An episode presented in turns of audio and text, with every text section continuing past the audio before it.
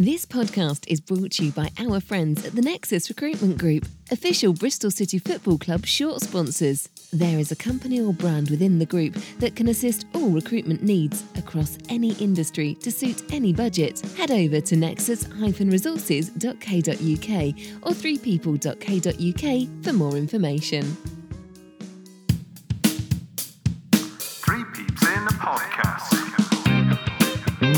This actually is Three Peeps in the Podcast, believe it or not.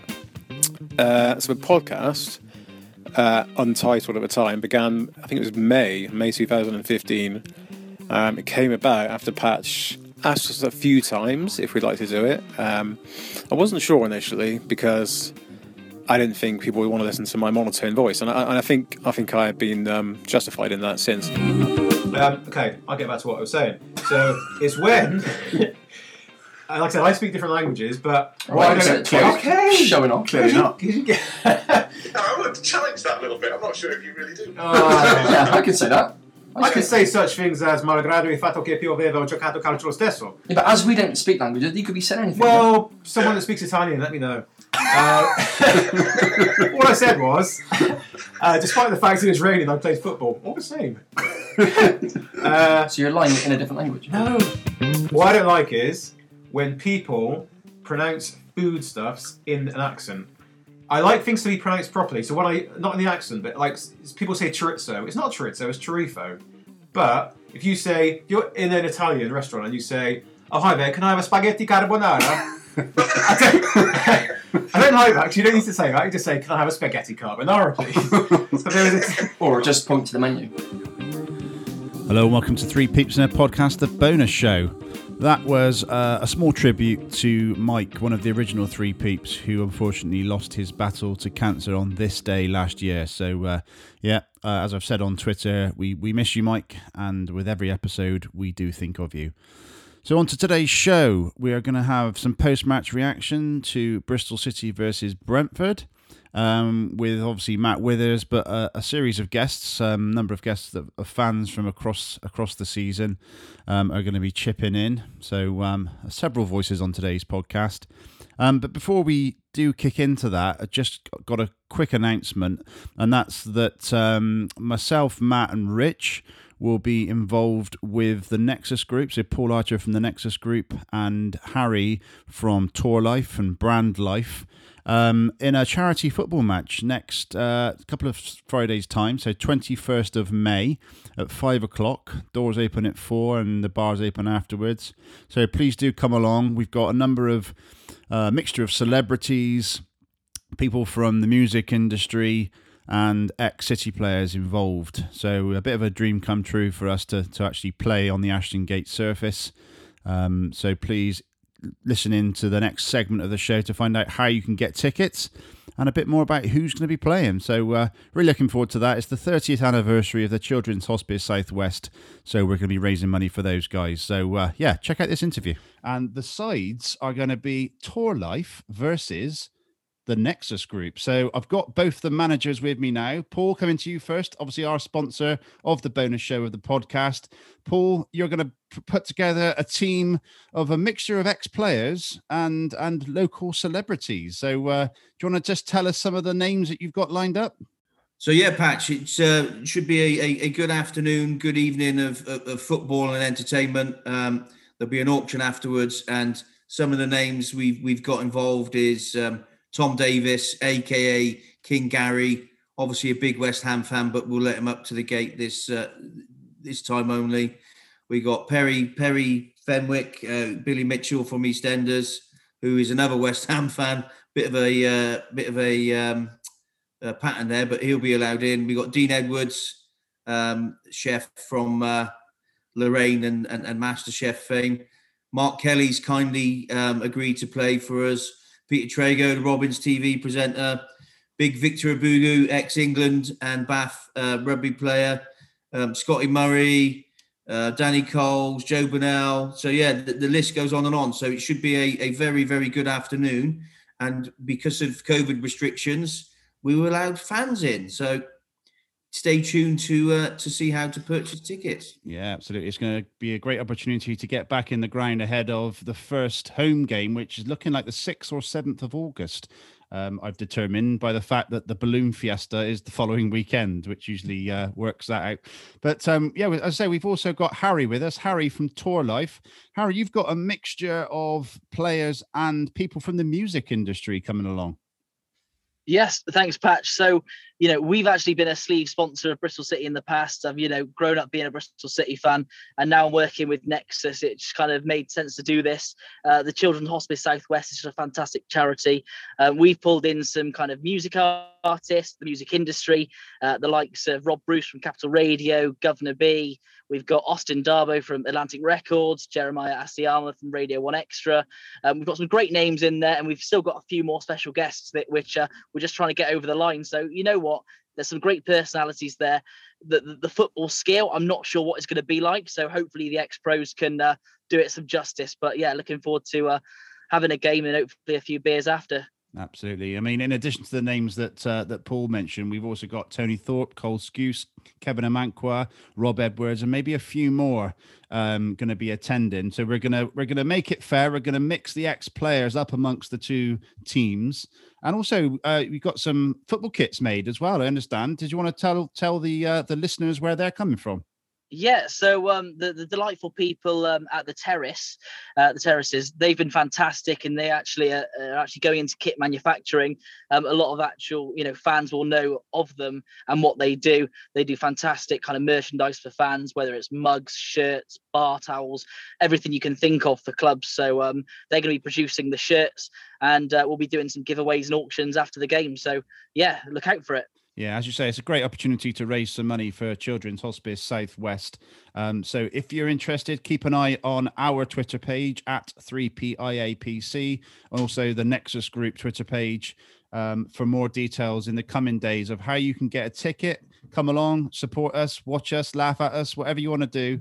Um, but yeah, we're, we're there to, to raise a bit of money for charity. So please do get involved. And also, we're looking to, as they said, to run an auction. So if you've got anything that you want to donate that could be a prize or something that people will bid on, then please do get in touch with us um, again on Twitter, or you can email um, us at 3piapc at gmail.com. But yeah, chaps, I'm looking forward to this. It's going to be uh, it's to be a good tear up on the pitch between uh, between you two at least. What's that? Just a bit bit on your positions, your preferred positions. So coming to you first, Harry. What what do you see yourself as? Left back in the dressing room. okay, all right, lovely, lovely. Left footed. No, I'm, I'm right foot. I'm going to be on there for about five minutes. I'm going to probably play. Cent- I'm going to play centre mid. I'll do the kickoff bit, and then I'll probably go on the sidelines and just kind of shout instructions. Hopefully. brilliant, brilliant. We've got Joe Sims potentially, um, and I'm approaching Joe Joyce as well as assistant managers. So hopefully we'll get a, a bit of um, bit of shouting on the sidelines. Paul, you're you're marshalling the midfield, I guess. Um, I think the only thing I'll be marshalling is the oranges and the uh, the, the, the crowd that we'll be getting. Um, other than that, I think it's it's player manager mode. So um, we'll see how the day goes and see how many minutes um, the big man can do up front, as you said, Patch, the target man. Brilliant. What's okay. Out, what's out, fam? Here I come. yeah, absolutely. There'll be contracts flying around at the end, I'm sure. Um, but uh, thanks for your time, guys. Look forward to 21st of May, 5 p.m. T- please do come along. It's a £10 a ticket, but to how to get that ticket will be announced in the coming days. So uh, come along if you want to get involved. Take care. Thanks for listening. So, yeah, really looking forward to that. If you want to come along and see Scott Murray, Cole Skuse, Kevin Amankwaah, Joe Burnell, Danny Coles, Tony Thorpe from Robins TV, Toby Osborne, Peter Trago, and the Ashton Gate MD himself, Mark Kelly, then uh, then please do come along. We've also got uh, the BBC Tailenders podcast star, Matt Horan, or Matt Chin, as he's known, um, coming along, and uh, myself, Rich, uh, will be actually playing as well. So really looking forward to it. Okay, so on to today's game. Um, Matt now is with me. Matt, It's put us out of our misery, quite frankly, hasn't it? It's been the worst season I can remember in quite some time. Um, it says a lot at the start of today's game when we were eight to one to win at home. I don't know when that's happened um, in recent times. Even probably when we played Man United at home, it was probably shorter odds than that. But uh, we're out of our misery now. At the end of the season, a few positives to pick out of today's game. But Matt, overall, happy for it all to be over.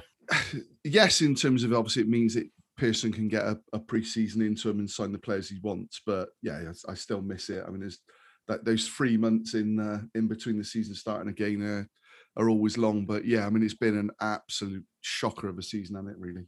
Um, yeah, I mean, if the games if the games carried on over the next few months, I couldn't I couldn't see where uh, where it's going to improve unless there's some signings that could be made and uh, you know getting getting the whole team on board with the journey. But um, yeah, I think yeah, the- we're we're a million miles away, aren't we, from from Brentford today? A million miles away.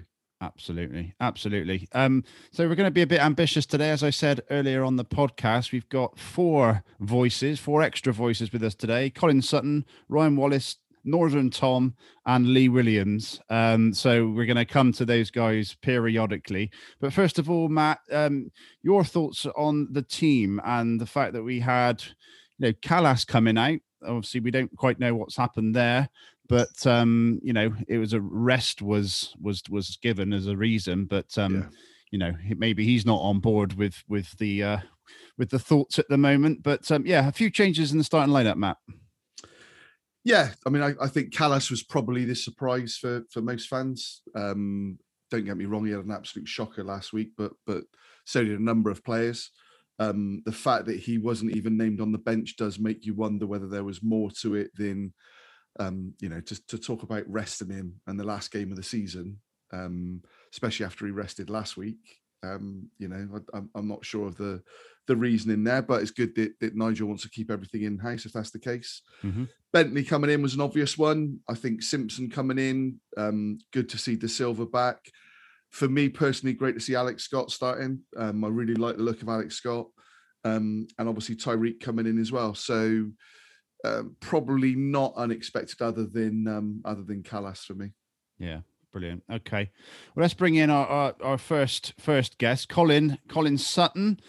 You've been on the podcast a few times. I know you're watching uh, another game there, but um, it's, all, it's, it's all over. it's all over. Thank God for that. Yeah, we can, don't we can all relax. staying up.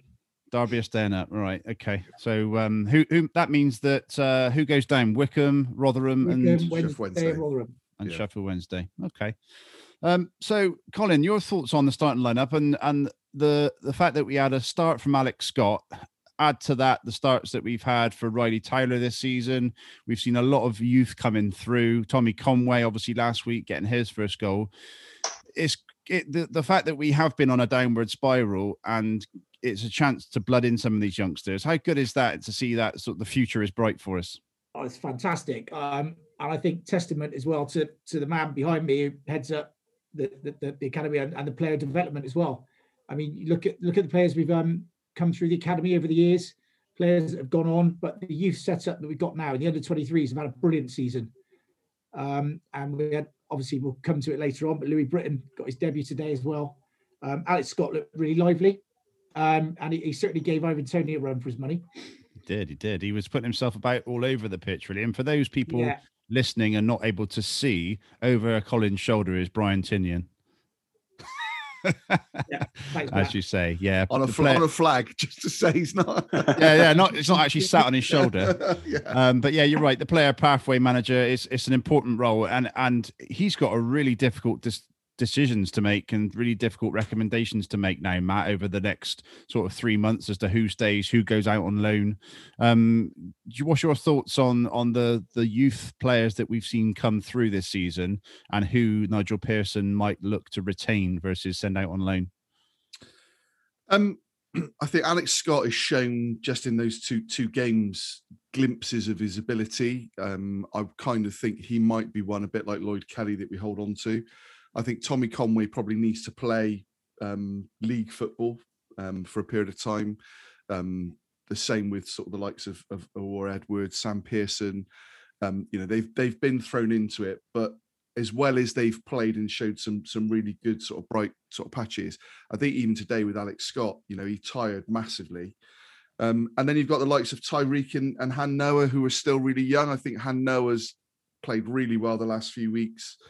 Um, Ty's still a bit of a, a mystery for me. I kind of don't know whether I'd look to send Ty out as well because today, yeah, it, he was a bit of a um, showed glimpses, um, but we need more than that. And and I think the difficulty we've had is we've had to play youngsters with not enough strong professional men alongside them.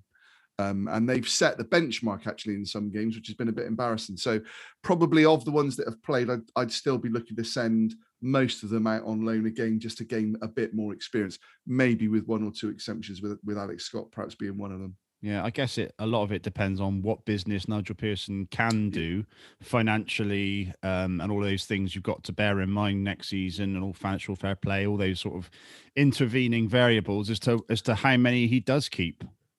Yeah, absolutely, and and obviously also in terms of the the ones that he's releasing, um, I think you know we'll we'll talk about the the players in contract, but some of the players that that are out of contract to me haven't shown enough, and and I would be looking to replace.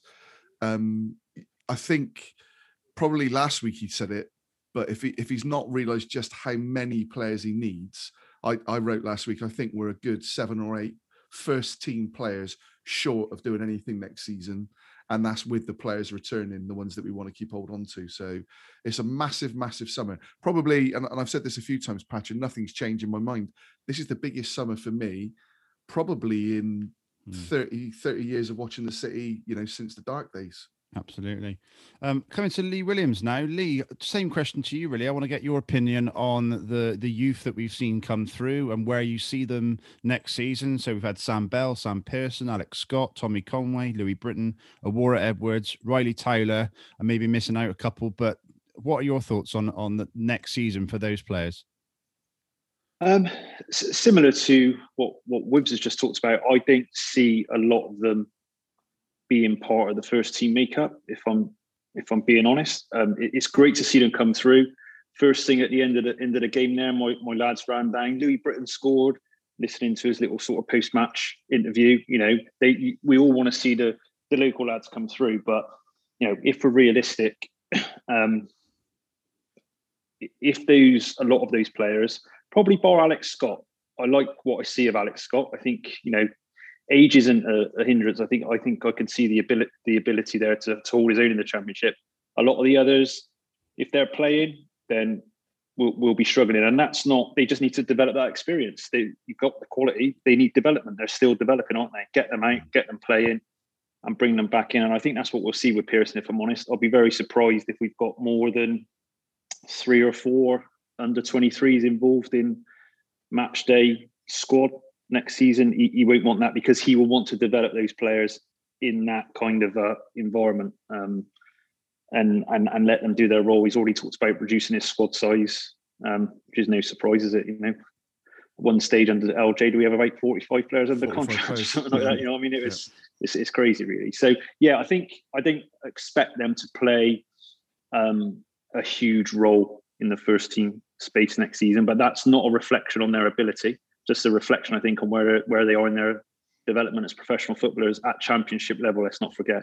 You could see the difference with Brentford today. You know, they haven't got any young players, really young players knocking about in that team, and that's the reason why they're at the top and they all know what they're doing. Yeah, absolutely.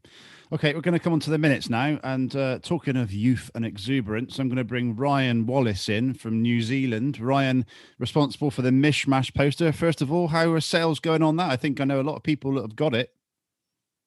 It's going it's going pretty well. Um, I've been pretty pleased with sort of the response uh, everyone sort of had to it. I've just been over the pretty over the moon that you know people have, have really enjoyed it and got behind it. So, I mean, at the start when I started out, it wasn't really it was more of a passion project. Didn't really know what was going to come of it. So the fact that it's now sort of hanging up in people's homes and in frames and stuff, it's it's pretty cool to see. It is fantastic, and all the all the very best.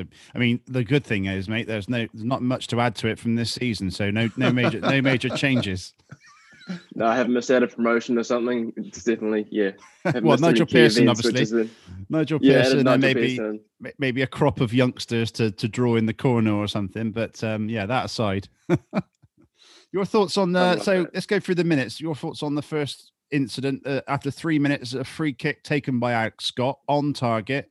Um, showed great confidence to put himself forward to take it, um, but it didn't trouble the te- trouble the keeper. But it was on target, which obviously cleared clearing the wall is is always always a good thing for me. Um, but yeah, what do you think about the confidence shown there, just to step up and take that free kick after three minutes? I found it really telling the fact he wanted to take it away from Wells. You know, he's Wells has taken most of their free kicks sort of this year. I mean, not not overly successfully. But the fact Alex Scott, you know, this 18 year old kid, 17 year old kid, whoever already is, has the confidence in the championship to go, you know, I'm going to take the set piece. I'm going to step up and take it, and you know, deliver, a, you know, have a reasonable shot on target, like you were saying. But I know the fact he's got, you know, runs around with his low socks on, and, and a bit of confidence about him. It's, it's there's something there. I think more than the other youth players that have come through the season. A bit more so. He's just there's something about him, a bit of a spark about this kid. I think. Absolutely. others. Yeah, we were chatting on um, Robins Reunited with Mickey Bell and Brian Tinnion last week, um, and they were basically both saying that they would stand there and just stare at anyone who tries to come over and take a free kick. But I mean, they have got, uh, they did have a lot more uh, goals and technique in their arsenal than most of the City players in the team at the moment. So uh, Alex Scott obviously putting himself forward for that. I thought that was that was fantastic. Um, and Matt, obviously you you were singing Alex Scott's praises over the last few weeks and wanting to see more of him. What what does that say for you about that confidence in terms of stepping up to take those free kicks?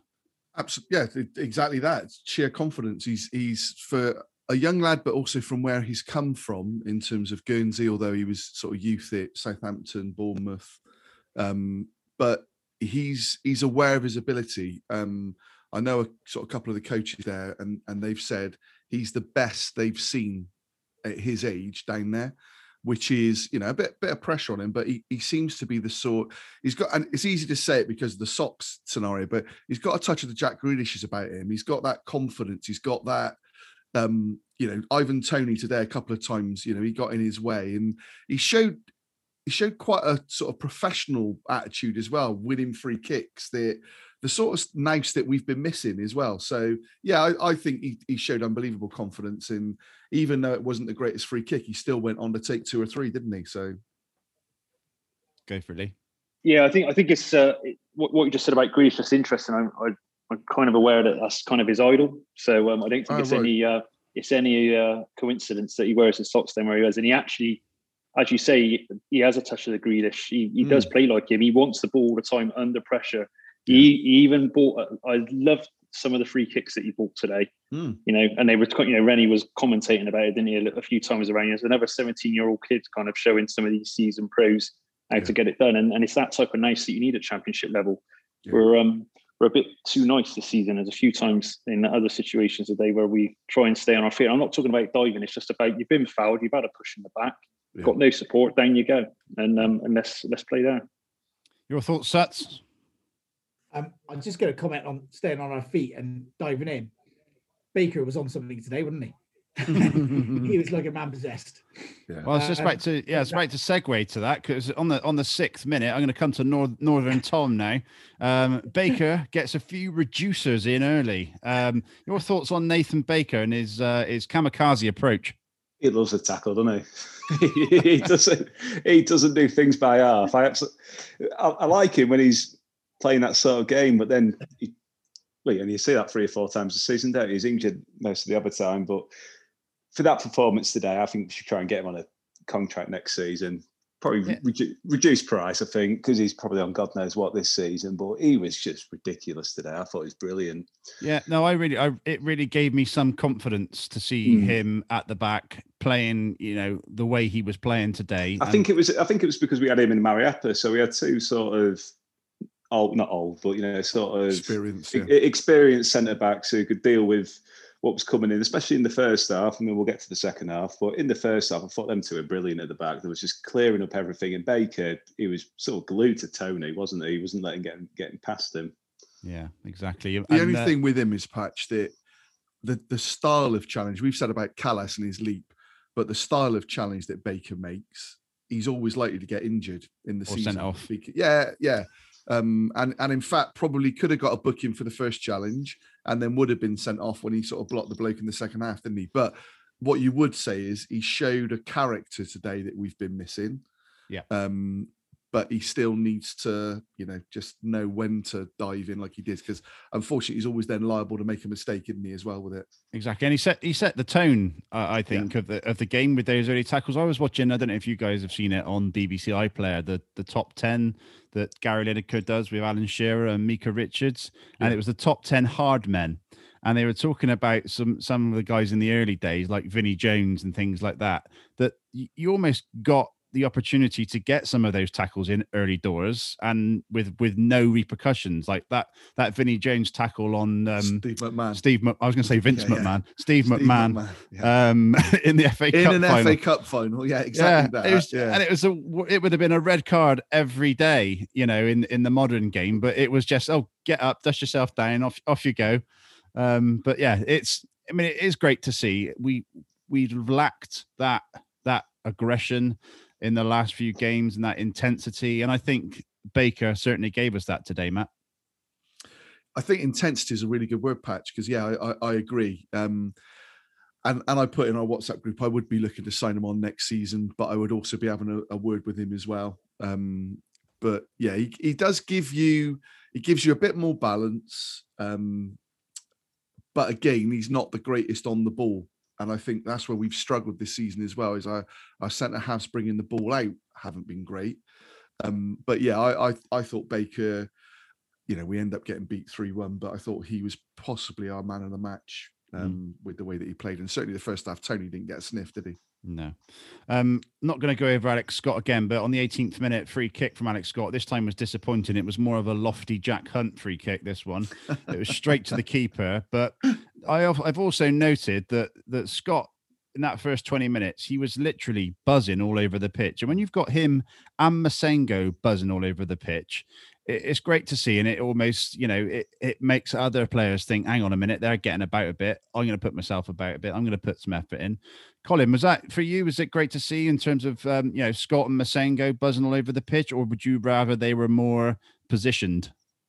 No, I I, I agree with you, and, and like you said, the word intensity sums it up brilliantly.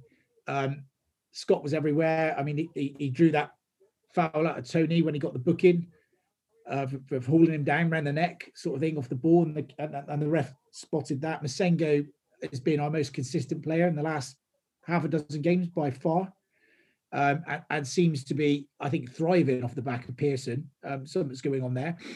Um, but did. And with Baker's challenges, those two buzzing around, you had the voice of Bentley as captain, which is something that we've not had as captain, I don't think, a lot on the pitch. And that made a huge difference because you could hear Bentley bellowing out. Um, and that that sort of encouragement, and with the young lads as well. uh, I mean, we'll come on to it later as well, but for, for, for a little cameo at the end and his debut, talk about put yourself about early on uh, when Louis Britton come on. Um, and, and it's, it's brilliant to see. Brilliant to see. You've got these youngsters getting stuck in Massengo, Scott, Louis Britton, and then a few old heads as well alongside. Like like like you said already, Mariappa and Baker didn't seem phased at all, did they, in the first half? Yeah. On Mariappa, then, um, so, so were you are you thinking you might give him uh, some sort of deal for next season, or I really wish you hadn't asked me that. Um, I don't know. I mean, you've got probably to make these tough decisions, Sets. You've got to make them.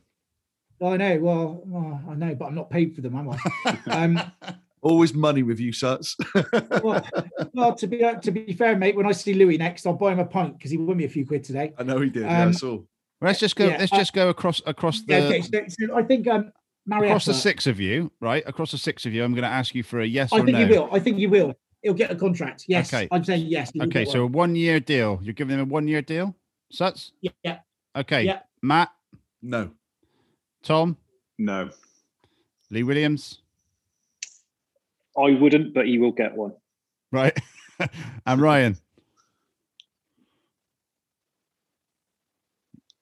Ryan is on. He's Ryan's on mute. mute. You're on, you're on mute, mate. Sorry, sorry, sorry. Um, I was just saying that I think it depends on what we do in the transfer market. Very, You're just very biding your on. time. No, a yes or a Yeah. no, Ryan. Come on, make the tough decisions. I'm gonna say no, but I feel like you might get a six month one through to Okay. January. Fair, fair enough. Fair enough. Um, another man who, who likes a tackle um, was a, was Kasey Palmer on the 27th minute. It was an aggressive tackle, a yellow card followed by another tough tackle for, from Nathan Baker shortly after. But um, Lee Williams, coming to you. Kasey Palmer, not the greatest tackler, was lucky to stay on. I think in in some in some people's eyes there. Yeah, he, he always uh, he likes to tackle on the floor, doesn't he? And I think you kind of uh, you're always uh, always risking that that interpretation from the referee sometimes. Kasey's a bit of a, an enigma for me. I think um, he's he's a great example of a player that um, I think excels in a system that suits him. And if you're playing any system that doesn't quite suit him, and that's not about it's not about it being about Kasey. I just think that's what you get with some players. Um, he can be a bit of a liability, um, which is why I think he he's always attracted interest because sometimes when he was playing for Huddersfield and other ones, those systems have suited him and he's been fantastic and he makes them tick and everything not revolves around him.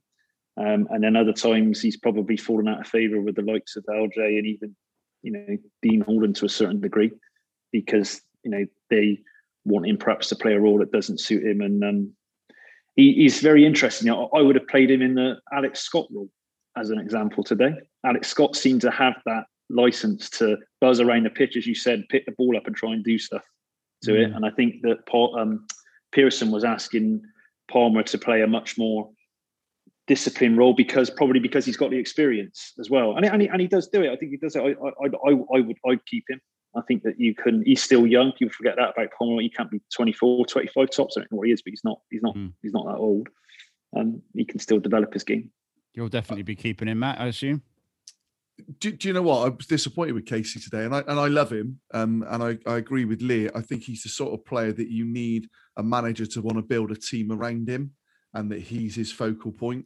Um, it, he did what Kasey does today. He showed glimpses of of brilliance, um, but then also some sort of sloppiness in some stupidity. He gave a free kick away with a sort of a fairly needless challenge in and around the box that led to a free kick. And I think it's a big summer for him. He needs to really you know, almost kind of grow up and think, right, do, do I want to be here? Do I want to be part? I saw a good, great tweet today, and I don't know who put it, but about players signing contracts and wanting to play for their entire contract. Um, and Kasey's one of those players for me that he needs to think to himself in the summer, what do I want to be? How do I get into Nigel Pearson's team and play week in, week out, 70, 80 minutes, you know, most games? How do you see um, him fitting into the squad and the team, Lee? Um, I think that he, I think Matt makes a really good point. I think he needs to develop his game. I think you'll be hard pressed now to find any team. I'm struggling to think of any team at any level, um, or certainly at the higher levels, that are building teams around players. You know, I watched Champions League in the week. PSG aren't building their team around Mbappe and Neymar. They're, they're playing different ways. You know, Man City don't build their team around any player in particular. You've got to you've you've got to develop. So I think there is a bit of responsibility, as as Matt says, on on Kasey to decide what it is, what type of player he wants to be. Does he want to be a journeyman? Because he could quickly become a journeyman that just goes around and does these little cameos, a la Lee Tomlin. Great example of someone that will go around and you know the fans will take to you straight away because he'll you know produce these performances and then sort of just just just fritters away the, the bit I was going to pick up on, um, Matt was talking about, was around the, the sloppiness um, that, you know, in that case, he does have that in his game. But I actually think, and it might not be a popular opinion, but I think our midfield's littered with sloppiness, oh, including and Han Noah and and, and Tyreeq, and, and Lansbury's when he's played. That's where a lot of our the pressure we put on ourselves comes from our sloppiness in midfield with giving the ball away, holding it on to too long, misplaced passes. It's um it's quite frustrating to watch. Actually, a lot of it today was from us having the ball. Not apart from Brentford's second goal, which you'll get to, which was which was great. The the rest of the pressure a lot of the time was our our own doing, and it's, it's that's the yeah, frustrating you, you to watch. You don't associate sloppiness with Pack, Brownhill, and Smith, do you? And we haven't really, yeah. you know, replaced in terms of consistent performances. Um, so yeah, it's a great point. We'll come on to Bakinson now. In the 40th minute, Bakinson lost the ball in the middle, not for the first time in that first 40 minutes. And Brentford almost get a penalty. I think uh, Baker gives a shove to Toney, and and it probably is a penalty, but, but we get yeah. get away with that. Yeah. Um, Tom, coming up to you, your thoughts on on Bakinson? A strong start at the start of the season, got COVID. We don't know what impact that had on him, and now he's he's come back, and we've seen flashes. But what, what- how do you see Bakinson this season overall? Yeah, um, I think, like you say, with the COVID, we don't know exactly how much that affected his game going forward. Because before he got COVID, he was brilliant in the centre mid. A lot of people were comparing him to Patrick Vieira. Um, I'm probably a little bit young to remember Patrick Vieira. Sorry to. Oh my. God. I, I, I, I remember his name, but I couldn't. I could. I couldn't. I couldn't go. Oh, I remember Patrick Vieira for this moment. But um, yeah, one thing I did like about Back- Bakinson today and what he does in a lot of games is just the way he picks up the ball. He just seems to glide through the centre of the midfield, but he's sort of. 75% of the way there for me and then his last sort of 25% always seems to let him down. He's a he's a good player but i think like I said at the beginning he probably could do with a loan next season but not a loan to a league one team. I think probably a loan again to a sort of lower championship team just to get a full decent season That's us, Tom. Like- Well, yeah, that's us, yeah. Like But- like us or Derby. yes, stick, stick with us next season, then he'll be sound. But um, yeah. but um, it, it depends what we do in the transfer market over the summer. But I, I'd probably look at loading them out next next season. But I When you- think when- he's when you feed into that Walsh and Williams, obviously Mm. assuming Liam Walsh hangs around, it, it it's a difficult decision. I assume he's going to bring in a couple of his own players, you know, someone akin to or similar Yeah. to Lansbury or someone like that. and then you look at it a few weeks ago when he subbed him off after 20 minutes as well. Does he like that sort of character around the team? I don't know. So, but I, I- I like I like Bakinson. Yeah, I'm going to come to Ryan now. Ryan, I want your thoughts on Bakinson because on the 42nd minute, he actually does drive forward, um, which which we know he can do, and it works its way to Palmer, and Palmer tries one of these little flicks, which was completely, you know, completely didn't work. But um, yeah, your thoughts on on Bakinson, Ryan? I think that's what we quite like about Bakinson, especially that sort of early part of the season where he was really, really driving forward, and he always looks to play a forward ball. It's just he, he probably gives it away a fraction too much for me, and that's probably where the problems arise because you know he loses the ball, and then suddenly you know Brentford today get on the break and Baker has to make a challenge or whatever. It's it's just those little things in his game. But again, I don't know whether you loan him out because he's had plenty of League One League One loans. Is he going to get a Championship loan that's you know better suited to him? I'm not sure. So it's, it's a hard one for me. with It's a really, it's a really tough one. A really tough one with who he brings in um, and who we retain. Colin, what what are your thoughts on on that conundrum? I was just about Bakinson. You've got to think. So pre-COVID, playing fantastic, but in a team that was thriving on confidence, and we were playing well. We were winning games. It was completely different to when he comes back, when it's a whole different kettle of fish. When we're up against it, we're not playing so well. Confidence isn't there. Um, so I, mean, I think you, you you look in. It's hard to judge him because, like you say, don't know what COVID affected, but it's it, players can play a whole lot better when in a team that are, are playing well. Confidence is high. You, you've got the freedom perhaps to do a little bit more. Yeah, yeah, um, absolutely. a- a- Yeah, and take those chances. Yeah. Yeah, it's it's a strange one, um, uh, Matt. I think it, Colin makes a great point there. When you're when you're playing in a team and everyone's buoyant around you, sometimes you know being part of that crowd affects your performance, doesn't it? Yeah, completely. I mean, you, it's it's the one thing you can't buy in the game is confidence, isn't it? And and winning breeds that. You need you have to look at um, Barnsley. You know, we played Barnsley. They didn't look great when they they beat us here, but they were then on a run and then obviously strode into the playoffs. For me, with Tyreeq, he needs um, he needs to work physically in the summer. I think he runs out of energy way too much, and it's not like he bombs around like Massengo does. So he's not he's not putting in a massive shift. That could be COVID related, admittedly. Um, I think he plays, and it's a criticism I have of, of Kasey at times, but he plays the first time pass too much, um, which it's a bit of a double edge for me because I like to see that he wants to be on the front foot, he wants to play the right ball, but sometimes the best thing to do is just hold on to the ball, and and we've all played to a level. The easiest game in the world when you've got the ball is to look after it, and I genuinely think, from a Bristol City point of view, for the last well, probably since that team that got promoted under Cotterill, this team has struggled to retain the ball. It was something we did do with the likes of Pack and Brownhill, even in the team. Um, but I think if if Tyreeq had put in a performance today and that had been Marlon Pack and there was a crowd there, he'd have had everybody on his back mm. because you know the ability he's got. And at the moment, for me, he's almost kind of wasting that. He needs to really, he needs to knuckle down and think, right, what am I going to be again? A bit like I've said with Kasey, because he's got he's got the ability. You know, as Ryan said, seeing him stride forward, his long legs, brilliant. But for me, he gets to 60 minutes and he's done. Yeah. Okay. 45th minute, Conway finds Palmer, who finds Wells, um, but unfortunately, Wells' shot isn't great, but it does go for a corner. From the corner, on this occasion, Palmer's back heel does work, um, and Wells shoots right footed, and the keeper saved it, but it was ruled offside. But uh, just coming up to the end of the half, um, you know, it was actually a good a good half based on what we've seen so far this season, Lee, in my opinion. Yeah, I um, I as you know, I've not been able to watch the last few matches, so I've been relying on listening to the podcasts on my little dog walk, and they haven't been great viewing and uh, great listening or uh, reading. All right, f- read- thanks, Lee. yeah, reading the. Uh, well, they've been great to listen to, but not if you know what I mean. Um, and I was actually uh, pleasantly surprised at that first half performance. I thought we we we looked like we had a good shape. We passed the ball around. We had some good good little patterns of play.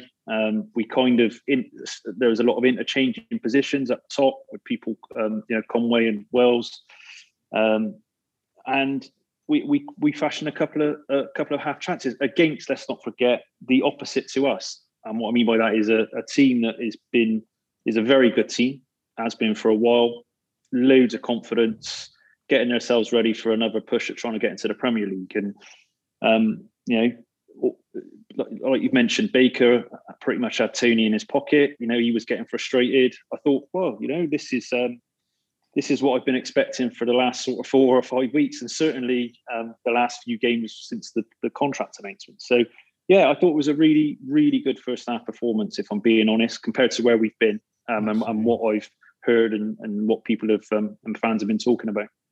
Cool. Okay, well, we've got our halftime summariser, Rob, who always sends a lengthy message in our WhatsApp group. So uh, here's Rob's thoughts. Funny old half, only really got going the last 15. Great to see the mobility of Jay Dasilva. Definitely been missing that. Bakinson was a real Jekyll and Hyde. If only he could eliminate the errors more. Baker gives you that strength, but he's just so kamikaze and capable of a catastrophic blunder at a moment's notice. Shoved Toney in the back, lucky not to concede a penalty from a ref who was being very fussy. Colin, your thoughts on that and the first half? Well, just said the first half, we, we we gave a lot of possession very early on, first 10 minutes, and then we then we settled into our game, like you say, Lee said, patterns of play. We we really grew into it and and, settled down some of the tackles, I think, set a precedent. And, and we finished the half pretty much 60-40 possession to Brentford. Um, when you look at the final stats at the end of the game, it is a telling tell of what happened in the second half, which you'll come on to, because because the stats are miles apart from that. Um, and you could see that, and, and obviously the, the goals come in the second half. But I think, yeah, I I think we we we we really look like we can compete with them, and, and they strong side out. Their strongest team today. They're looking to build momentum into the playoffs. They're a great side. Don't don't don't get away from it. They're a fantastic side, great players.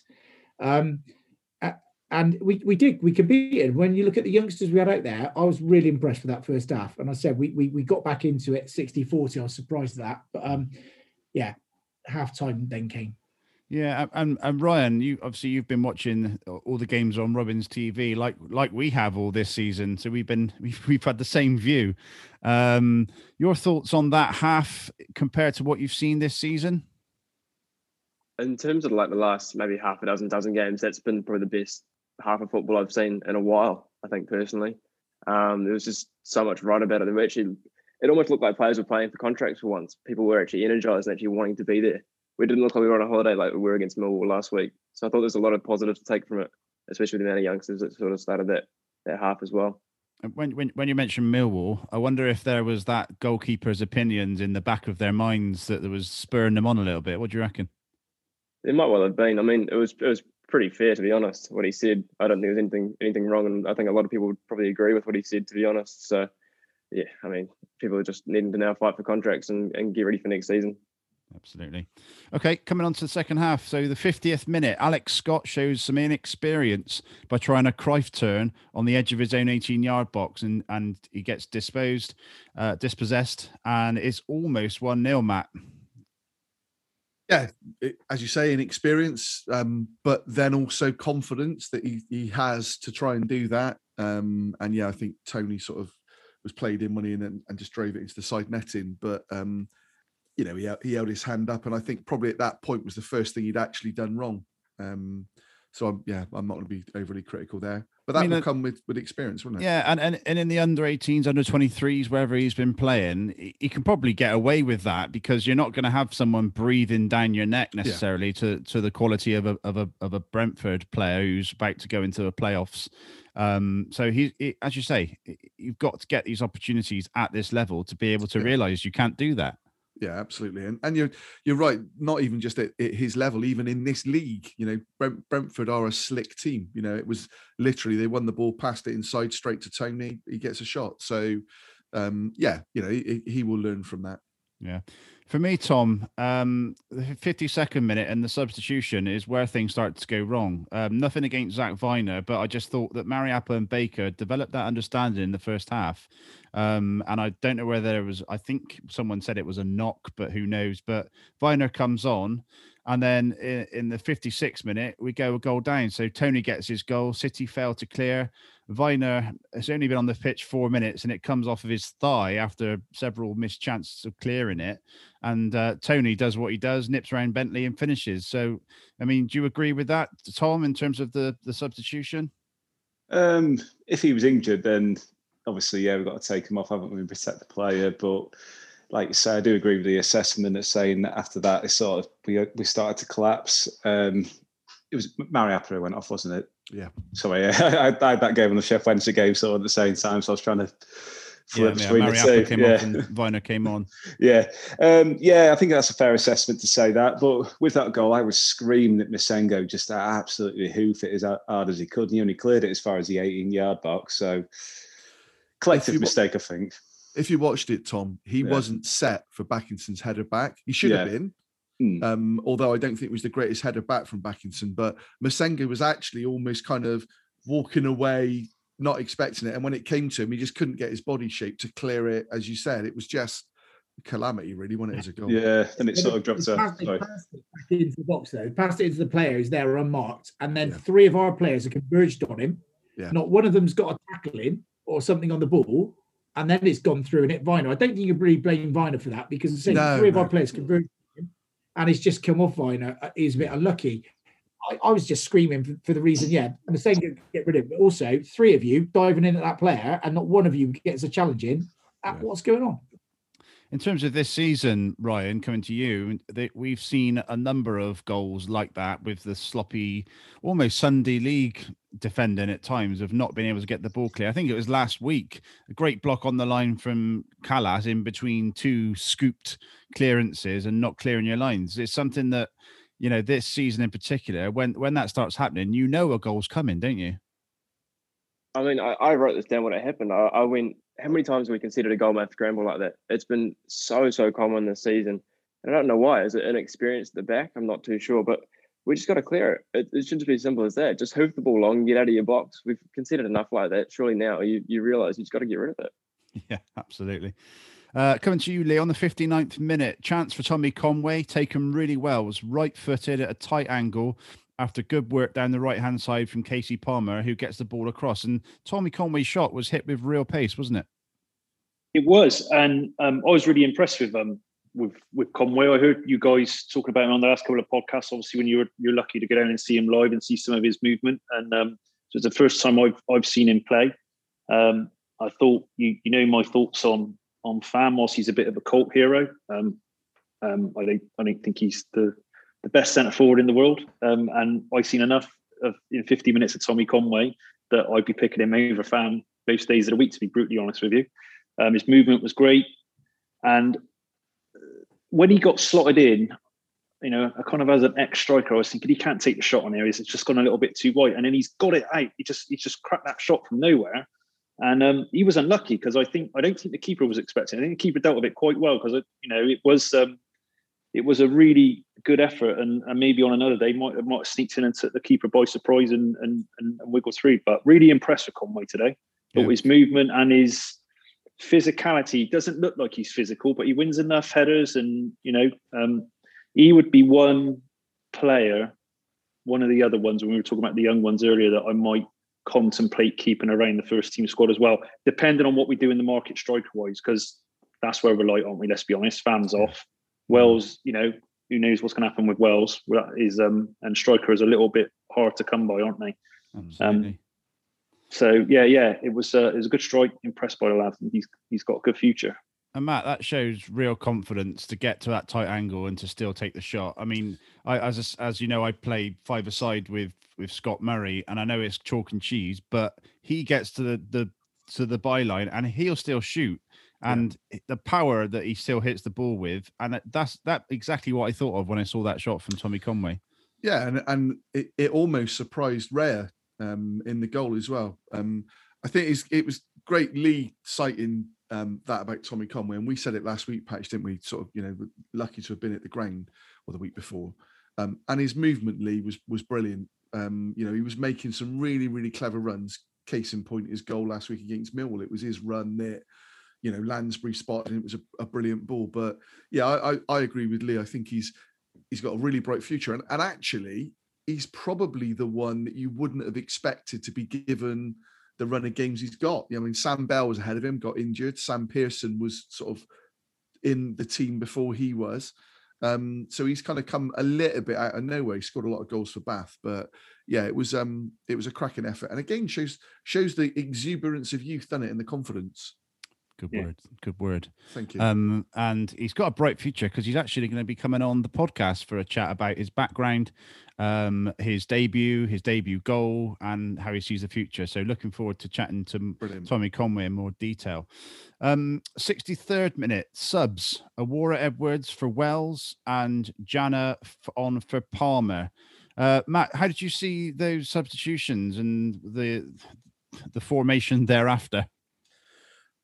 Um, it kind of almost felt a little bit to me then is is though Pearson thought the game was gone um, and was given a bit more experience. Um, wasn't overly surprised that it, it Palmer come off. I thought Wells had worked fairly hard in the first half, but a bit like Lee said, you know, who kind of knows what's going to happen with Nahki Wells because it's we're not getting the best out of him at all, and that's that's actually under th- probably three managers thus far.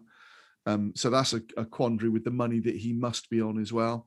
Um, yeah, Jana coming on. I, I saw an article in the week about um, Norwich and another Prem team being Mm. interested in him. Don't know how much truth there is in that. So he's another one though that that he's done a bit of time in the lower leagues. Um, so he might be one that might be looking to sort of stay around next season and, and feature more. But yeah, I think as Tom said, it really does depend what he does in the transfer market in the summer, just to know, you know, if he's got the funds for seven or eight, then some of these youngsters would go out. Um, That's that's something that yeah. really frustrates me though, Matt. Just going back to my original question about the formation. Yeah. It, it, it took me back to sort of earlier in the season when it was literally square pegs in round holes and getting players on the pitch just to have them on the pitch. And particularly when you're watching on TV, I like to be able to work out, you know, what I'm watching in terms of the formation. Yeah, I mean, I mean, I guess Edwards was was coming on for Palmer to play in the sort of more wide position, and Jana was coming on to to replace Wells up top. So I think it was was kind of like for like, but I just felt then it was really all youth on the pitch, wasn't it? You know, especially the fact you'd lost Mariappa, and hmm. I might have been looking more. Even though I don't rate him and wouldn't be offering a contract, I probably would have gone Lansbury coming on and, and trying to sort of settle it down for a little bit of time. I think the, from that point on, the game completely ran away from us. Brentford tore us apart really at will from that point on. Okay. Um, into the 65th minute, a save from Dan Bentley, which we've said a number of times on the podcast this season, kept us in the game. And again, one minute later, so 65th and the 66th minute, two great saves from Dan Bentley. Um, where would we be without Dan Bentley this season for you, Brian, in terms of um, our performances and the fact that he's player of the year? He's consistently above six um, in the player ratings. I mean, he thoroughly deserves player of the season, doesn't he? I mean, we uh, in fairness, we probably would would be down without Dan Bentley this season. I think, think how many points did he win us early on and throughout this season? I seriously don't know where we'd be without him. He's been incredible. You know, when he came over from Brentford, people sort of had like the whole thing was like, oh, he's got a mistake in him or whatever. I think he's slowly losing that a little bit. And he, he's seeming just to grow in confidence. I think today, especially with the armband, he sort of was starting to talk a bit more and, and be more vocal and things. And I think it's it's really positive with Dan Bentley this season. He's such a great, great uh, shot stopper. and that's you know how many points do you want us by doing that this season. Yeah, great shot stopper, great distribution, great one on ones. Makes makes every save he makes look look like you know world class save. You know, a bit a bit like Ad- Adriano Basso of old. Sorry, Tom, you've got no idea who that is. Um, I was going to ask Tom if he remembered um, Patrick Vieira's brother, Christian. No. Is he too young? That's one for the older listeners. Yeah. uh, blimey. But um, yeah, no. How important is it to hold on to Dan Bentley, uh, Suts, in terms of for next season? I don't know. There's there's going to be interest. There's going to be top championship clubs, um, maybe lower league Premier clubs looking at Dan Bentley. But how important is it to keep hold of him? I think everyone listening to this and us on air know the answer to that question is absolutely vital. We keep him. Uh, like I said earlier today, you, you could when he had the captain's armband, he seemed to step up, step up to it. He's obviously been recognised as Player of the Year, seventy percent of the vote. It's not even one-sided, is it? And uh, he did his best to throw it away with a couple of couple of little mistakes, didn't he, in a few games? But uh, but you can hear him as well, vocal. He's that he's that leader. Um, I can remember just after he signed and went to the to the friendly at Forest Green, and you're, you're that close, and you could just hear him absolutely bellowing, and and, and that's what you need from a keeper. Um, I mean, I, I'm involved with, with junior football, as you know, and, and and some of our best keepers and the ones that have gone on and been recognised in academies and such like are the ones that literally are organising their defence in front of them, and you really need that. And you hear that from Bents. Plus the fact he's got, I mean, literally, as Ryan said, and I was holding up my fingers saying League One, we we we would be down without him. No, no, absolutely, make no bones about it. So um, he, he deserves everything he gets this season from his recognition, and we ah, he is vital. I think he's vital to keep. Yeah, coming to you, Lee. Um, in terms of the captaincy, we know that Kalas isn't a, isn't a talking captain, isn't isn't a shouting captain. He's a lead by example. Um, Dan Bentley as a captain is is is complete opposite. He's a pointer. He's a shouter. Um, but what you- what's your view on on having a goalkeeper as a captain? Say say he gets that opportunity next season. What's your thoughts on having a goalkeeper as a captain? Um, um, it, it doesn't bother me if I'm if I'm being brutally honest. I know some people kind of say like, what, what I always talk about, and you know, I I do a little bit of coaching is the keepers have got a view. They can see that whole game in front of them and and organise. They've got the best view on the pitch from from your team's perspective. So I think that um, the the I think it's a bit of a British thing. The whole the whole captain, you know, is you know we, you know quite the, the history of you know a captain leads, and we've I've heard you debate at length about Kalas and the type of whether he leads by example, whether you want a, a screamer or a shouter on there. Your captain just needs to be someone that I think that your that the your team um, respects and you know and will react to. Um, that that's what it needs to be. My own thoughts are I think that Pearson will probably press reset and and and maybe bring someone in who he wants to kind of um, lead the culture and maybe change the culture if that he feels that you know it needs to be tweaked slightly. Um, and if that's a goalkeeper, um, it's a it's a goalkeeper, not saying you'll replace Bentley, but I don't I don't think it really matters where your captain plays, uh, what position they play. I think it's all about um, the influence that they have on the team, the respect they have on and off the pitch. Um, sometimes with the fans as well, can the fans relate to? Them. And then, as I say, I think it's a bit of a British thing. I think what what's uh, in Spain tends to be whoever's had the most appearances. Mm. Is it kind of their culture to whoever's had the most appearances? I think Spain and Italy are similar. Whoever, whoever's had the most appearances at the club or been at the club the longest um, and they're playing is is is just automatically given the armband. If you know what I mean, God, it's kind of would that- more of a Who would that be? Can't even think. yeah, yeah. Probably you'd to- Baker. you'd to Probably. Baker. Well, no Yeah. appearances. We said not how long he's been there. Yeah. yeah so yeah so i'm not not you know uh, position's not important to me um No, that's fair enough. It's a it's a, an interesting one, one one for debate.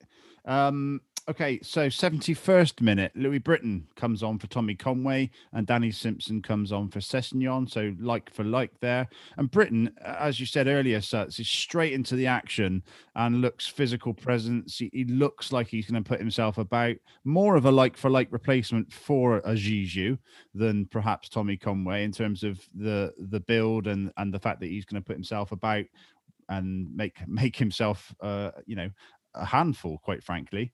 Uh, then he proceeds to batter Sorensen, and then he stamps on Canos. So a, a trifecta, Matt, of um, of attacks.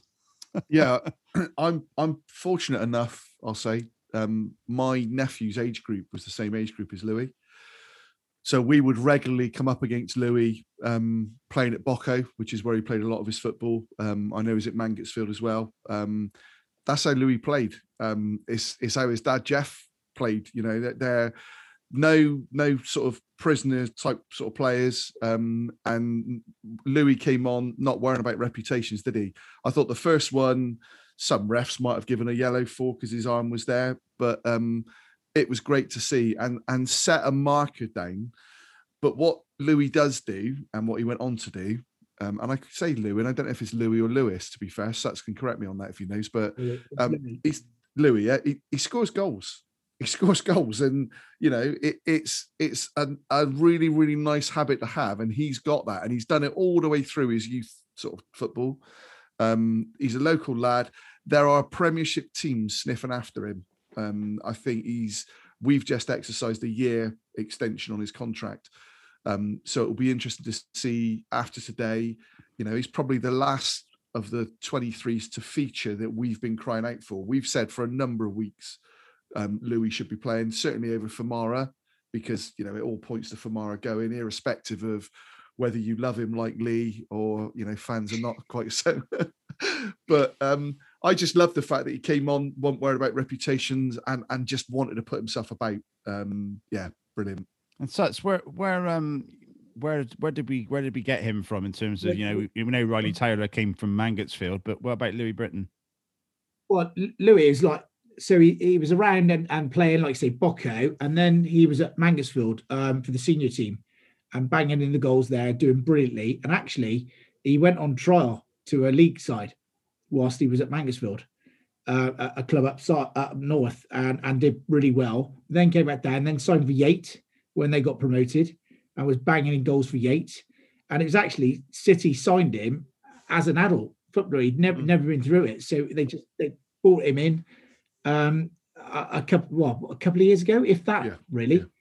Um, so he's only been there a little while, so so he's not been through the academy or anything like that. So um, but he is just an, why, why do you reckon that is the case that you know that, that some players get picked up early and go through the academy and some players like louis britton don't get found until and you know we've seen it before with players like jamie vardy is it just a development thing well some players yeah i mean some players go all the way through the academy and then don't make it um j- just the way things are but he's he was playing men's football at a young age yeah wow. and and, and, and scoring the, uh, yeah, as Matt said as well, putting himself about and yeah. bang, literally got. I, I, put in my hashtag on Twitter, goal machine, mm. earlier, and, and, that's what he is. And and you know what? Absolutely delighted for him today to get on, to get that goal. Even better for me sticking some money on him. Um, but but yeah, um, he's going to score goals no matter where he is. That's a fact, and, and, and, I think he, he, proved that today. So we talk about. Um, the likes of Conway and players like that. I'm glad that he got on today because Pearson's seen something in him as well already. Yeah. I would and say as well, I would say as well, credit to his his mum and dad because again, I I watched Jeff taking Louis in and around to, to clubs in, you know, they they've watched him all the way through, been there watching him play football. Um, and credit to Louis as well to keep to keep going. In you know, he's done the loans. He went to Bath. He, he went to Gloucester for for you know when he was at Bristol City. Um, again, it's one where is he ready for next season um, and featuring? Who knows? You know, he's got he's another one that's got a big summer ahead of him, hasn't he? So some very um, difficult um, decisions to be made because I, I, yeah. I, we only we only seen twenty minutes of him in the first team, and I would love to have seen him, uh, you know, for a half yeah. at least a few games ago personally, yeah. um, because he does look a handful, and obviously he can score a goal. Lee. Yeah, he, he, he can, and I think going um, picking up on you saying he can score a goal. The goal that he scored was the most simplest of goals, wasn't it? From a you know, he talked. I don't know if any of you caught the post match interview, yeah. but you know, he kind of said, "I said to Scotty, knock it to Beaks. I think yeah. there's a good chance, you know, and I'm just going to bank gamble on Beaks winning the header and put myself in the area where I think he's going to put. If you actually look at the goal, he's the only one there. There's yeah, three Brentford moving, defenders. He? He's lost his marker. Yeah, and and and and, he, and, he, and he's finished. He's finished well. I'm having only watched 20 minutes of him and only watched 50 minutes of Tommy Conway, even more almost angry, I would say, that Famara has played as many games in the last 10, 12 matches or as many minutes in the 10, 12 matches over those two now. Even more frustrated because, um, you know, you, you, there's your future. There's some people that are really going to put a shift in and really going to try. Um, and, you know, with Famara, he was he was clearly going, and you know, it, it'd have given they'd they'd have got even more minutes and a bit more experience, might they? You know, Uh, a- it was a bit a- of a strange one. Yeah, it's a really good point. And uh, Ryan, coming to you, do you do you share that anger? Because I hadn't really thought of it that way until you know Lee just made that point that that we could have seen at least six more halves, at least if not four games from Tommy Conway, Louis Britton.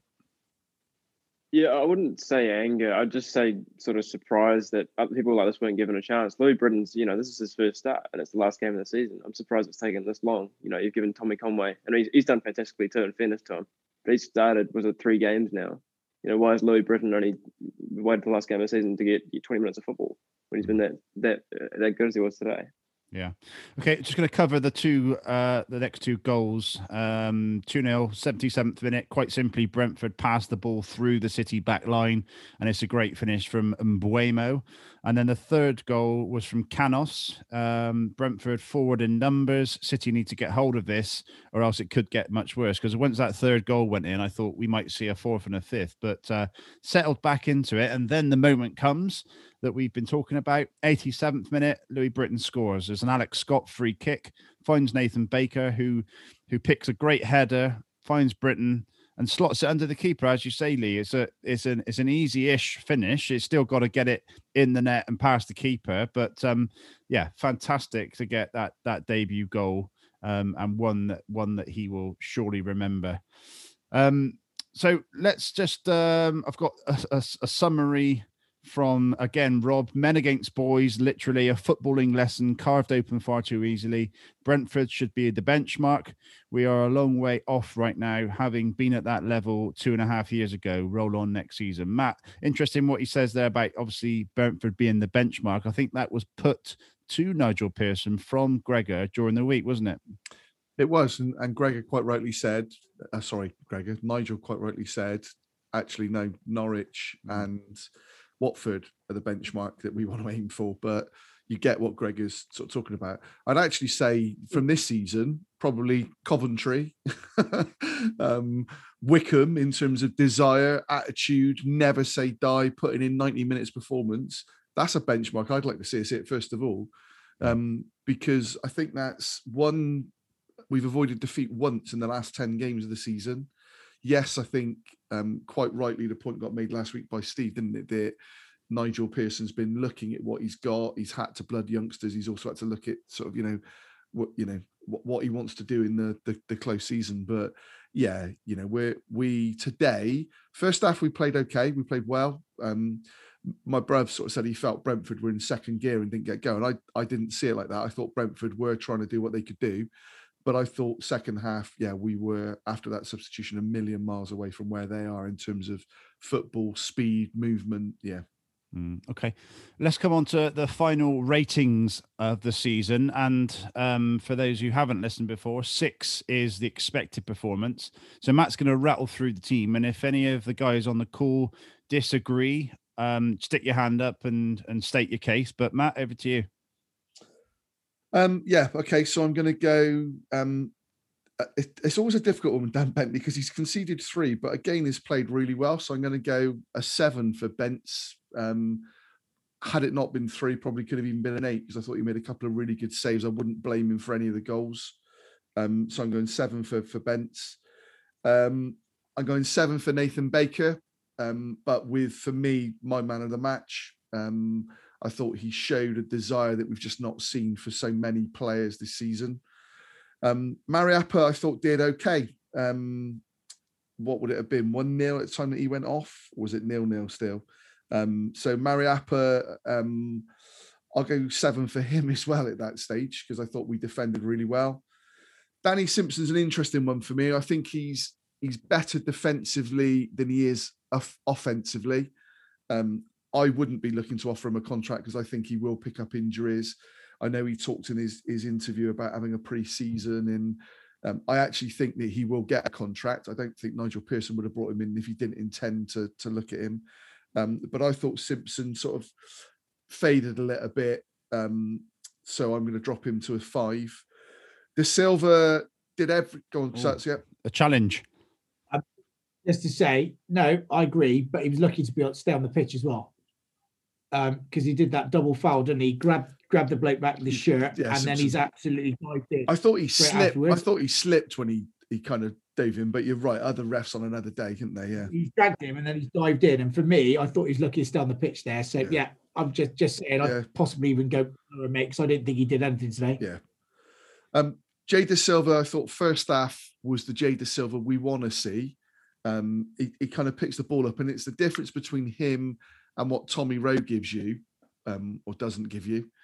Um, he, he does get the ball forward. He does look to play, and there were some really movements in the game where Dasilva got the ball, went forward, played it inside to Bakinson, but then carried on. He needs to work on his crossing. He had a couple of opportunities to put a really decent crossing in and, hit the first man. Um, I thought he faded in the second half, which is to be expected with not having played for so much this season. So I'm going six for Jay. Um, midfield, Han-Noah. I really like Han-Noah, and I, and I say it every week, don't I? That I think he can go on to be at the very top. Today was a bit of a game where I wasn't sure what he was doing. Yes, no, you know, forward, backwards, defending. Um, he was a little bit, still puts his energy in, but just didn't give me enough. So I'm going five for Han Noah. Um, and similarly for Tyreeq. Um, I think Tyreeq could be a hell of a player, but but actually, um, I'm just seeing a tweet now from a mate of mine who's at the ground. The fam situation is clear and will be revealed very shortly. He's off, isn't he? So Could have signed a new contract. Who yeah, knows? Yeah, who knows? I think I think we who would be disappointed if Famara now signed a new contract? I think I probably- would be. yeah, uh, it's, it's an interesting one because I think we he's been said about the terms he was offered. I think Mark Ashton came out and said he was offered like amazing terms. I don't think he's worth amazing terms, and I, I would, you know, I've said I'd want him to stay. Having seen Conway, having seen Britton, um, and I'm not saying they're the finished articles, but I don't. I certainly won't be paying him our biggest salary from that point of view. Anyway, I digest. I, I, I, I, wouldn't want to see him um, stay, Matt. And I think to be fair to Fam, just so this is a bit of a balance, I don't think we play to his strengths. Something my dad always tells me when I'm moaning about him as well. You know, we don't we don't get crosses in. We don't have Nicolaisen. No. We don't win many corners. Yeah. He spends more time defending corners than attacking corners. So to be fair to him, trying to give it that balanced view, you know, we don't we don't play to his strengths. Come on, Tom. It's just annoying because he's going to go to Middlesbrough and Neil Warnock's going to play him and he's going to score 20 goals next season. Yeah, it- But, yeah. but play to his mm. strengths, though, isn't it? Yeah, exactly, He'll play to his yeah. strengths. He'll get the ball in the box. He'll want wingers, and he'll say, "Just get bomb down and put balls in the box." It's going to be Yeah. so frustrating to watch as well. Yeah, yeah. Colin's only going to do that just so he can piss us. Sorry, I, yeah, it had to happen, didn't it? It had to happen. we knew it would. Um, Yeah, I've been so good all year. Yeah, yeah, you have, you have. Tyreeq, I, I, as I said, we've said it about him. I, I thought he got loose in the second half, um, went out the game. So it's a five, possibly even dropping to a four for me because of his ability and what I'd expect. Um, Alex Scott, I'm not, I'm not going to go over um, too much. Sorry, that uh, um, so Ben Mead, um, Robins on tour, was at the press conference, and he's sending me links through and um, additions to the backroom staff will be announced very shortly. Bigsy, that'd be an interesting one, wouldn't it? To be or not to be? will be. Yeah, yeah. That is the question. It is, yeah. Um, Alex Scott, I, I really like. I really like. I think he shows a real, not arrogance, confidence. Um, again, faded, so I'm not going to go overboard. I'm going to give him a six, but I thought he showed some real sort of quality moments. Um, so yeah, six.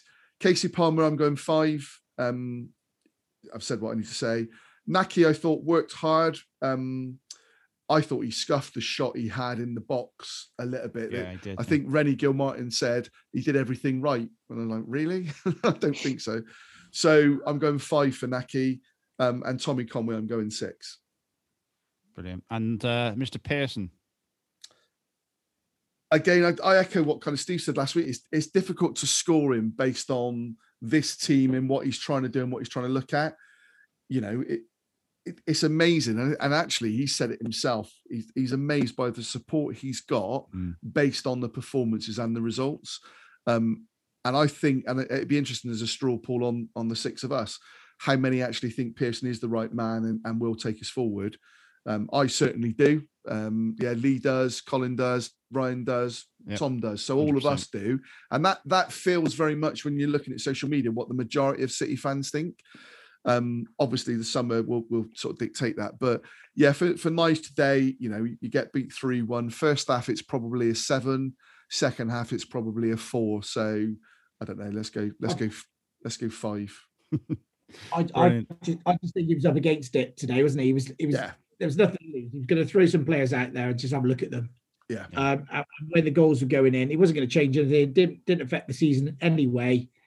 Let's just let's just have a look at a few more players, uh, uh, get get them out there. So I think he he'd almost made his decision as to what was going to happen today a little bit. Cool. Just saying on the presser patch. So he said Brentford looked like athletes. We didn't. I would agree with that 100%. Who's We're this? not Pearson? Pearson. We're not fit enough. That needs to change. Again, clearly the whole role situation.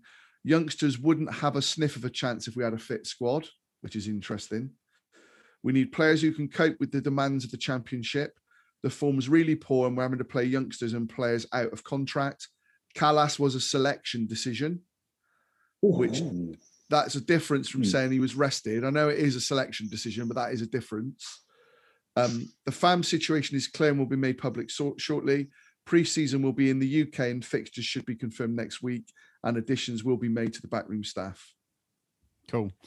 Right. Okay. Can I just- Um, sorry, can I go on, say very quickly on Kalas that I put on Instagram that I, I felt because we spoke about his captaincy, he's not a shouter, he's not that. He tries to do it through his performances.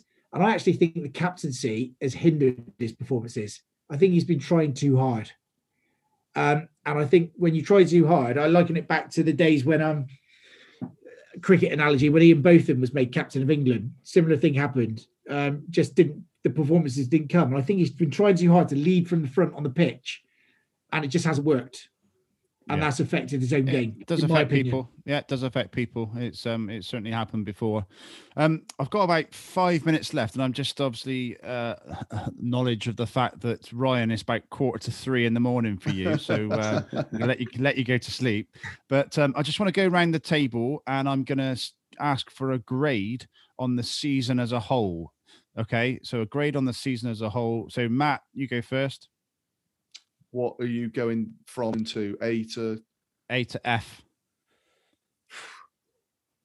Uh, there's got to be got to be an F for me. I think Okay. we've we've escaped relegation by the absolute skin of our teeth. I Um, think F would be relegation for me. All right, but- E, I'll, I'll go E, e But don't, let, minus. don't let me sway you. No, no, no. You do though. Yeah, E, e, e minus. Right, uh, Lee. Uh, D for me. I think um, I think we can't discount um, the injury issues, and we've played the vast majority of the season with half a squad. Disappointing still, but that'll be why. Tom. E for me, injuries, players out of contract at the end of the season. I don't think we've just been at it all season, if I'm honest. Okay. Colin. Um, I did read your note, so um, ungraded is not an option, is it? You can do what you want, mate. Okay, E. I'd say E again. Um, right from the beginning, we, we, we knew that the manager appointment wasn't right. Um, we had that great start, and then injuries have absolutely crippled us. Um, yeah, so literally one to forget this one if we can. Yeah. Okay. And Ryan. Yeah, not not too great for me. I think I got a couple of stats here. I might just read out very quickly that sort of summarize, I think, how the season's played out and how and why it's been so terrible. So if you look through our injuries, there's been 567 games missed due to injuries due, across the entire squad. I mean, that's just ridiculous. We've had 80, 80 more than 80% where seven plus first 10 players haven't been involved.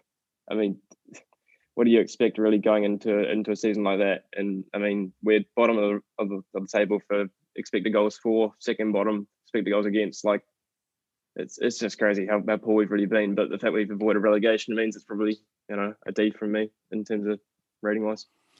Yeah, and, and I, I think I'll finish with uh with a D as well. Um, I, I always try and take the positives out of the season, and we've we've got Nigel Pearson on board, who I think will take us forward, will reset, will take us forward. We've we've got to see a lot of youngsters coming through the academy, so it gives it gives us a lot of of hope for the future in terms of whether they come and play next season or the season after. But they're going to be important. At least at least about seven or eight players that we've that we've seen this season, and obviously yes, the injuries have have have been a massive a massive thing. But um, yeah, I, I think I think you can't really go much higher th- than a D because we finished what what did we finish? 19th 20th how many? 19th right okay so 19th which is the lowest seas lowest we've finished for five six since, years. since we got relegated. Yeah. yeah, Yeah. so not not good. But um always trying to find some positives and, and, and we have yeah. well, last thing i want to do um, i'm going to go through the 13 players that are out of contract at the end of the season um, and if you can just do up for for keep or down for lose and i'll just give a, a quick a quick score on this on the doors feel like, so I feel like Caesar. sorry Yeah. I feel like Feels like Caesar. Caesar. Caesar, yeah, yeah, exactly. this is the this is the Caesar segment. Um, so Hakeeb Adelakun. So two up, four down. Me and Tom are up. Um, my my case for that is he's the only winger, apart from Owura Edwards, potentially that we've got, unless we sign another winger. Tom, are you the same with different reasons? Um, saw him play for Scunthorpe quite a lot, so he's he's there's a lot of talent there, and he's really he's a really good player. He just needs a chance, and he was tearing up for Hull on loan as well. If he gets a decent chance, and I do think we have an op- year option for him. Yeah, we if do, we if, we- if, We if we if if we can do that and we can get him playing, if if Nigel can get him playing, he's a really really good, strong, fast winger. Yeah, and when he got his chance earlier the season for a game or two, it was something different that we hadn't seen all season. So uh, okay, but two, two to four, four in favour of getting rid. Uh, Nathan Baker, uh, six, six thumbs up. Uh, Famara Zizou, uh, one thumb up from me only. Just to Uh, say, he's having photos on the pitch with his lad in his arms, apparently. Oh, was he? Oh, yeah. Okay. Right. Well, I'm still going to sign him. Uh, Rene Gilmartin. I don't. I haven't seen him as a as a playing staff for, for quite some time. I think it's quite clear. But one to keep one to Get on keep around the dressing on Robins room. TV. Get on Robins TV, but we're not going to watch that next season. yeah. We hope. But yeah. I mean, someone who speaks well is he one to keep around in terms of backroom staff potentially? Thumbs up or thumbs down? he's um he's played a key role in the 23, doesn't he, this season? Let's not underestimate how well he's been doing. So, you know, Exactly. they've all got their roles to play, haven't they? So six thumbs up in terms of that. Jack Hunt. Go on, Matty. Go on, Matt. Go on, Matt. okay, uh, I won't tell you the score on that one, but it was unanimous. Um, but thank, thank, Wish thank you all the best, Jack. Thank you, Jack. Uh, Henry Lansbury. This is going to be an interesting one. Okay, w- blimey. We've got uh, two, three down, three. Three, three, three, 50 three. 50. 50 50 on. Henry Lansbury. I guess I, I think it's a case of who else is available. Um, but he has shown signs and he has improved. He has gone on an upward I, trajectory. So I think if he, if he gets a pre-season and gets fit under Pearson, and Pearson likes him, I think he could be he could be really decent for us. Yeah, so so we're on the fence with that one. Mariappa. Okay. Oh, All right. There's a there's a, a bit of a bit of um and an and I I must admit I I was waiting to see what everyone else did on that one. oh, hang on. so uh, yeah, again, I think on the fence, but on the verge of uh, on the verge of of a no. But I think it's he's been tainted a little bit by his start and the fact he was asked to play at left back. But if you go on today's performance and the way he bonded with with Baker, then then you know there's, there's, there's certainly It- positives to be taken. but it was an okay, wasn't it? He, he's not done anything that I think has made you go, are there better players that you could be picking We up? need to find the next for Adam Webster, money. don't we? Yeah. Is the He's- he's likelihood gonna be that on Pe- decent money? Pearson's going to bring someone in, isn't he? At Yeah. centre half next season, a leader or something. He's going to. Okay. Jamie Paterson. Come on, Lee. okay, four up, two down. Okay, for Jamie Paterson, be interesting to see what happens there. Tommy Rowe. F off patch. Fan club or not? Come on, man. So I mean, the only reason No. the only reason I'm keeping him is because he offers that fact that he can play in three or four different positions and could be a valuable squad member for a year contract. That's Get- my get- case. Get a better player, match, quality not player that can it. do that. You can't vote yes for everyone. Sorry, mate. Yeah. Yeah. Um, Get a better quality player that can give you that. Um, Danny Simpson. You know. Danny Simpson is one up, five down. Mentioning no names there. Uh. Liam Walsh. I think that's uh, everyone's a thumb up with. We only got to see him once or twice this season, but uh, certainly one to try and keep hold of. Marley Watkins. Can I buy Jill? Can I buy your thumbs? okay, so so a couple of thumbs up. Tom, your your case for Marley Watkins. Every time he's played for us, he's turned up. He's um, he scored against Barnsley when he played for us a couple of seasons ago. Last season when he came back from one of many. Oh yeah, he's fair enough. He's injured quite a lot. But um, when he, um, I think he came in against Luton, and um, I remember seeing him start, and I thought, well, this screams of Marley Watkins' first goal scorer. So I put a 500 first goal scorer at 18 to one. It came in. So but Yeah. he's, I- he's he's Mr. Reliable, I think. Yeah, no, I I I I, I you say yes, disagree. Patch? Yeah, yeah, yeah. I did. I don't disagree. I, I think it depends again what else happens, but yeah, he's someone that If offer Watkins is offered a contract, we've got no ambition next season at all. Marley Watkins is not championship level at all. No chance. So, Andi Weimann, club possesses a one-year option on this as well. I think that's a no-brainer. Um, what a massive loss he was to us this season in terms of his momentum, his engine. You could argue that the, that that all went wrong when he got injured, Matt, couldn't you? Really? Yeah, because he, he he often sets the press. Don't get me wrong. He you know he's, he's not going to score you the goals that that you'd like him to score, but he, he was the one who dictated a lot of our press and energy up front. So yeah, I, I if, if he's recovered from his his injury, then yeah, absolutely. I think that brings us to the end of the list, unless anyone can think of anybody else. Tom Nope. was going to say something then. Sorry, Tom. Yes, sorry. Um, Andi Weimann, I really feel like we could get him playing this sort of like a Jamie Vardy role when Pearson was in charge of Leicester. You know, he's hmm. quick, he, he can get behind the ball, good finisher. I'd, I'd be really happy to see Andi Weimann sign that extended deal for a season. Yeah, absolutely. Right, we're going to leave it there, guys. Thank you so much to Colin, to Northern Tom, to oh, to Northern Tom's coming down, aren't you? September. September the fourth. Um, So you'll be not- watching the fixture release date with. Uh, with Well, it's, it's, it's, it's an international weekend. I've already checked. oh, is it? Oh, yeah. okay. But All right. she, Mrs. tried her best, bless her. But Well, mate, you can always is. you can always get it moved. I'm sure it's a flexible flexible booking. Yeah, I'm, I'm feeling a bit poorly that weekend, so I'm going to see what the hotel says. Patch, can I just say they've uh, they've announced the supporters trust the champagne moment of the season. Do you Okay, know what was it? Do you know what it was? Mark Ashton's announcement that he was leaving. Really? yeah. Oh my god! That got the champagne moment. I wonder if he'll be collecting the award. Jesus, that is uh, that is interesting. well Um, deserved as well.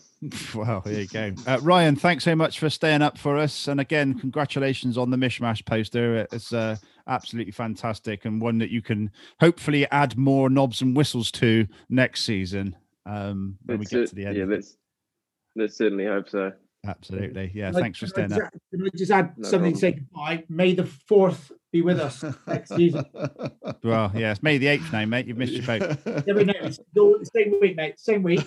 Verbally Right. agreed. Verbally Uh, agreed. Verbally agreed. Lovely. And Lee, thanks very much, mate. Thanks a lot for, for Top joining Big us. Z. Um, Yeah, cheers, guys. This has been Six Peeps in a podcast. And thanks for listening to the bonus show throughout the season. We'll be back in what capacity, I'm not sure yet, in terms of how easily we can make notes whilst we're bouncing around the ground.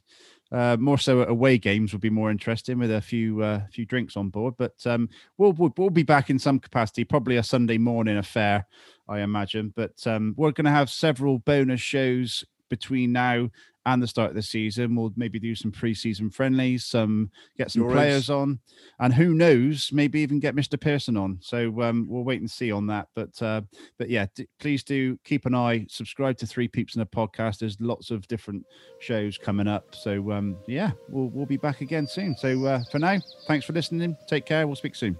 Stay safe, guys. Cheers. Cheers all.